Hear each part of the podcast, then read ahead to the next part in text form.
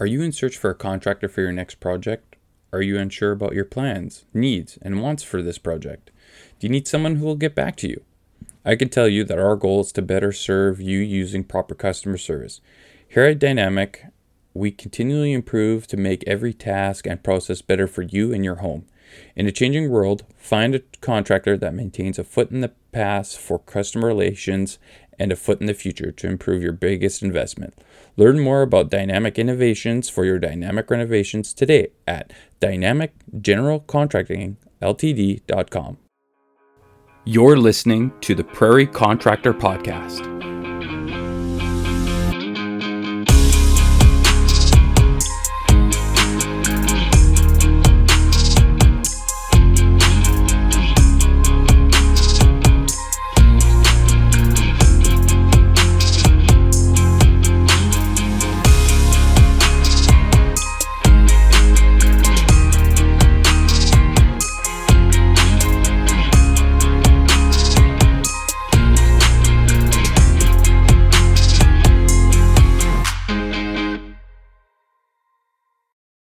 Everybody. Welcome to another episode of the Prairie Contractor Podcast. My name is Kyle Colomb, and I'm the owner of Dynamic General Contracting Limited, and I will be your host this episode. I hope you're all doing well. We've had some good swings in the weather lately. I know my family and I, we've been out playing baseball on the good days, and indoors, we've been uh, learning about gaming on the bad ones. So, carry on this week. Uh, just a note: we are going to have some some fantastic guests to come. We have uh, people from the flooring industry, home builders, electricians, some great business owners coming through. So uh, stay tuned for that. This week, uh, another mini episode. I wanted to chat about the value of energy efficiency. I was reading an article about uh, window technology and it actually made a statement saying that 75% of buildings in Europe are actually energy inefficient.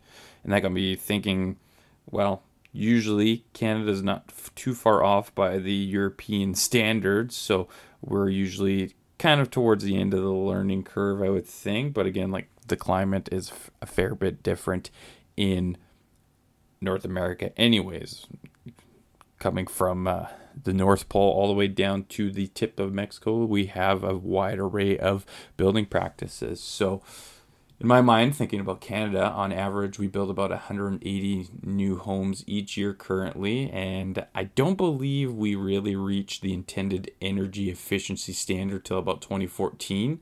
And to think Canada has about 7.7 million buildings, that likely means that there's probably I would guess maybe five to six million buildings that are still built below energy efficient standards. So, in my mind, there's definitely a uh, demand for renovations right now. But what's the point if you don't make improvements to the actual performance of your home? Things like windows and doors or not improving insulation values in walls or uh, spray foaming and air sealing when able or not adding insulation to an exterior remodel. So i've definitely encountered a fair bit of of these questions and people questioning the validity of entertaining a, a better energy standard.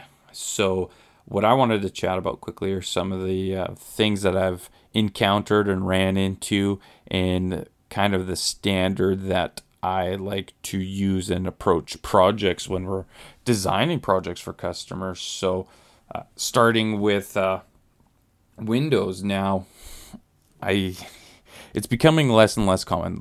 That's which is a very good thing. But in the earlier days of business, people were actually interested interested in the cost difference between dual and triple pane windows. Now, if you were to look at an actual cost comparison, uh, it's usually about 10% is the difference between dual and triple pane windows, but the the benefits uh, and performance are drastic, especially on extra cold days.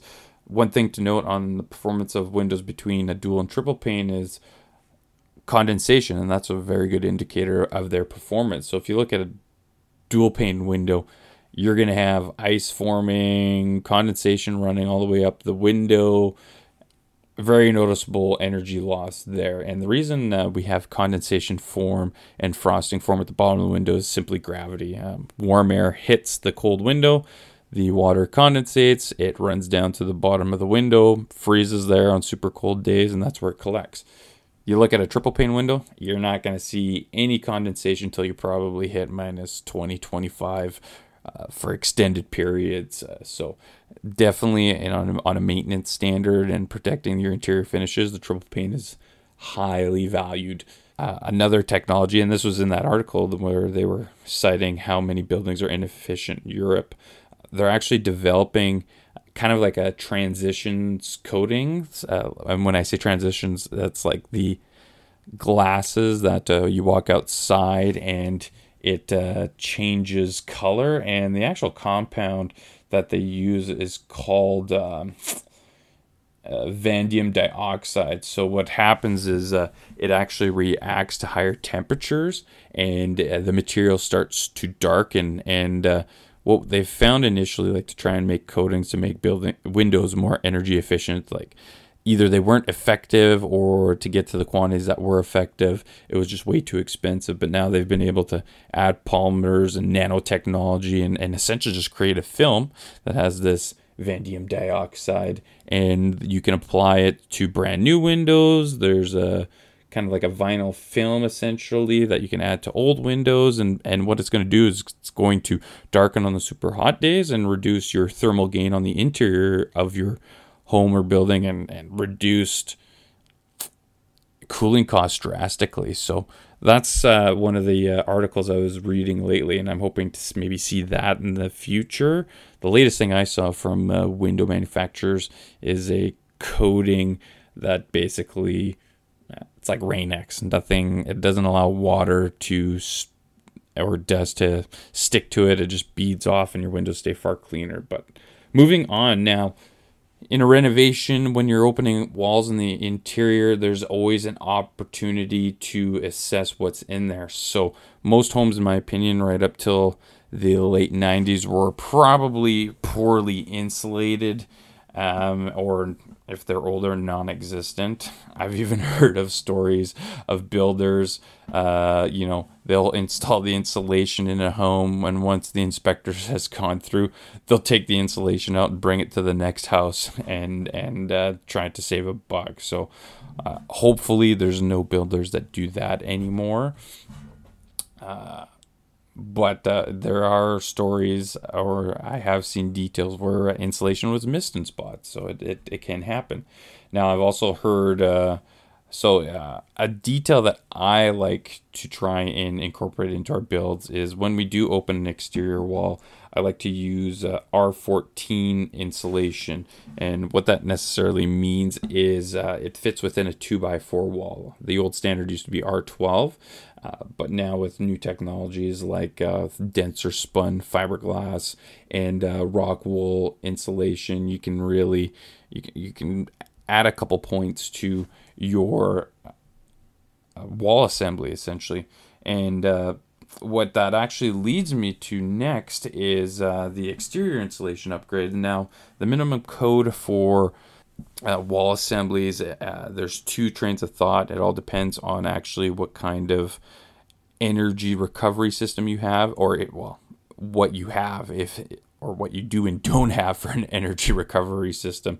So if you have one, your ener- your thermal insulation requirements are relaxed a little bit. If you have an older home and you have an older furnace, they typically want you to increase insulation values just so you're retaining energy better. Uh, now, so in uh, most cases, R20 is adequate if you have an HRV, but if you don't have one, I believe they want you to have an R22. And uh, I really got to start learning the values for um, metric. Uh, what I'm citing is kind of like the old imperial standard, and most building code comes in the RSI value or metric. So, always working to convert that to my imperial brain. Now, uh, poor products that I see and I, I recommend that, you avoid are usually things like thin foam or bubble wrap upgrade products that people try try to push as being adequate uh, installations, but realistically, you're spending, uh, you know, six, seven hundred dollars on maybe one or two R values. Now, to me, it doesn't make sense. It's kind of like a, a waste of time and money. So, uh, my preference is using a polyiso insulation. Now, it was mainly used for commercial roofing applications like slope packages. Uh, commercial buildings are built quite a bit different than residential. A lot of times you see the uh, insulation on the exterior, uh, or f- it feels like the exterior, but uh, uh, it's still kind of the uh, same idea as having the air and vapor barrier on the warm side and then insulation that fills that cavity and then your exterior finish on on the outside. Uh, it's just done differently. Now uh, this polyiso it's it's awesome. So like a mere one inch of this foam is worth r7 so uh, when we're using um, r14 on the interior if we're going to be doing an exterior insulation upgrade that's going to bring us up to R uh, excuse me R21, which is basically in between the the requirements between a, an HRV and non-HRV home. Uh, even if you don't do interior insulation for the foreseeable future, you're still getting awfully close to R20, and it's it's a vast improvement. Um, if we can and the details allow us, a lot of times we'll try and use a, an inch and a half of this polyiso insulation, which just you know helps us exceed the energy, the minimum energy efficiency guidelines. So, and the last item we like to to look into is air sealing. Now, most of the homes pre 2000 don't have the proper detailed vapor barrier or sealed items, uh, especially older homes in the 70s. Uh, and even now, uh, I always cite this uh, when we were when I was coming through trade school from uh, you know the 2008s to the 2010s the minimum federal building code was a three inch lap of vapor barrier over a set. That's all you needed. Now most people build homes to a far better standard for energy efficiency. Like so, most laps are sealed with either an acoustical sealant or building tape that, to help you know prevent air leakage out from out of the uh, conditioned space. Now you won't really, you definitely won't see that in older homes. Usually, it's just the vapor barrier is a, a thin like four mil uh, the new minimum standard is a six mil uh, GSB vapor barrier, so it's a lot thinner. The laps are done wrong. The drywall they're usually smushed one lap the wrong way, or or it just wasn't done correctly. So now, whenever we have a chance when you open a wall, we're going to upgrade that to the proper six mil vapor barrier. We're going to seal the penetrations that go up into the attic space. So things like electrical wires, pipes. We're going to go and spray foam to ensure like no air is leaking up through that. A big one that I've started to try and incorporate into future projects um, where, say, the attic hatch is located in, in the renovation space. Most attic hatches built during that time, they they're basically just the opening had maybe some really crappy paneling installed to hold the insulation back, a couple two by fours, and then uh, the finish the finish carpenter just bit, uh, built a frame and cased it and put some really thin gasket around it and built an attic hatch, and that was basically what was preventing air from going up into your attic. And most of them wore down very quickly and are a major air leakage spot, in my opinion. So we actually use a factory fabricated attic hatch system where like it has multiple layers of uh, foam of gaskets and and neoprene uh, weather stripping uh, ha- they have options for either the garage or the house so either r50 or r40 because r50 is the minimum attic insulation standard they have uh, a nice firm uh, plywood surround. So for uh, the tradespeople that may need to climb in and out of there, like there is no worry that uh, you're going to damage anything or the bottom's going to fall out on you. I really like the hardware that comes with it. There's actually sealing hardware, so you turn these thumb turns on either end. It basically pulls the gas the the hatch down in in and against the gasket. So very little air leakage, very little worries for that, and they're easy to install, they're easy to finish, they're easy to paint. Just just a fantastic product. So those are just a handful of the things that I've learned and evaluated in advancing our expertise. And uh, I'm, I'm always going to plan to continue learning about new building products and new standards because they're going to change too. So if we can stay one step ahead of the minimum standard and, and provide a very good quality of construction to our clients, it's it's great. Um, I just want to open up too to uh, our listeners if if they have any ideas, notes, please let me know. I would like to open up the discussion to building details with whoever whoever is interested. Um, but essentially, there you have it. Uh, that is the end of my mini episode. Make sure you rate and review wherever you listen to your podcast so far, uh, we are still on our website at uh, dynamicgeneralcontractingltd.com. We're under Podbean, under the uh, Prairie, Contra- Prairie Contractor Podcast, Google or Apple Podcast, anywhere basically. Well, not anywhere, I shouldn't say. We're not on Spotify, but we are on the main platforms, anyways, and we're really happy to provide this this these episodes to you every week and we hope to expand our listeners and expand our guests and and dive deep into the business of construction and uh, renovations for persons looking into getting into the trades future customers just to know what they're what they should expect when working with a contractor such as ourselves or even setting a standard for other contractors but before I ramble on too long by myself, I will just say, uh, everybody have a good week and stay safe out there. And uh, summer is around the corner, so uh, let's uh, let's get ready for that. Have a good week.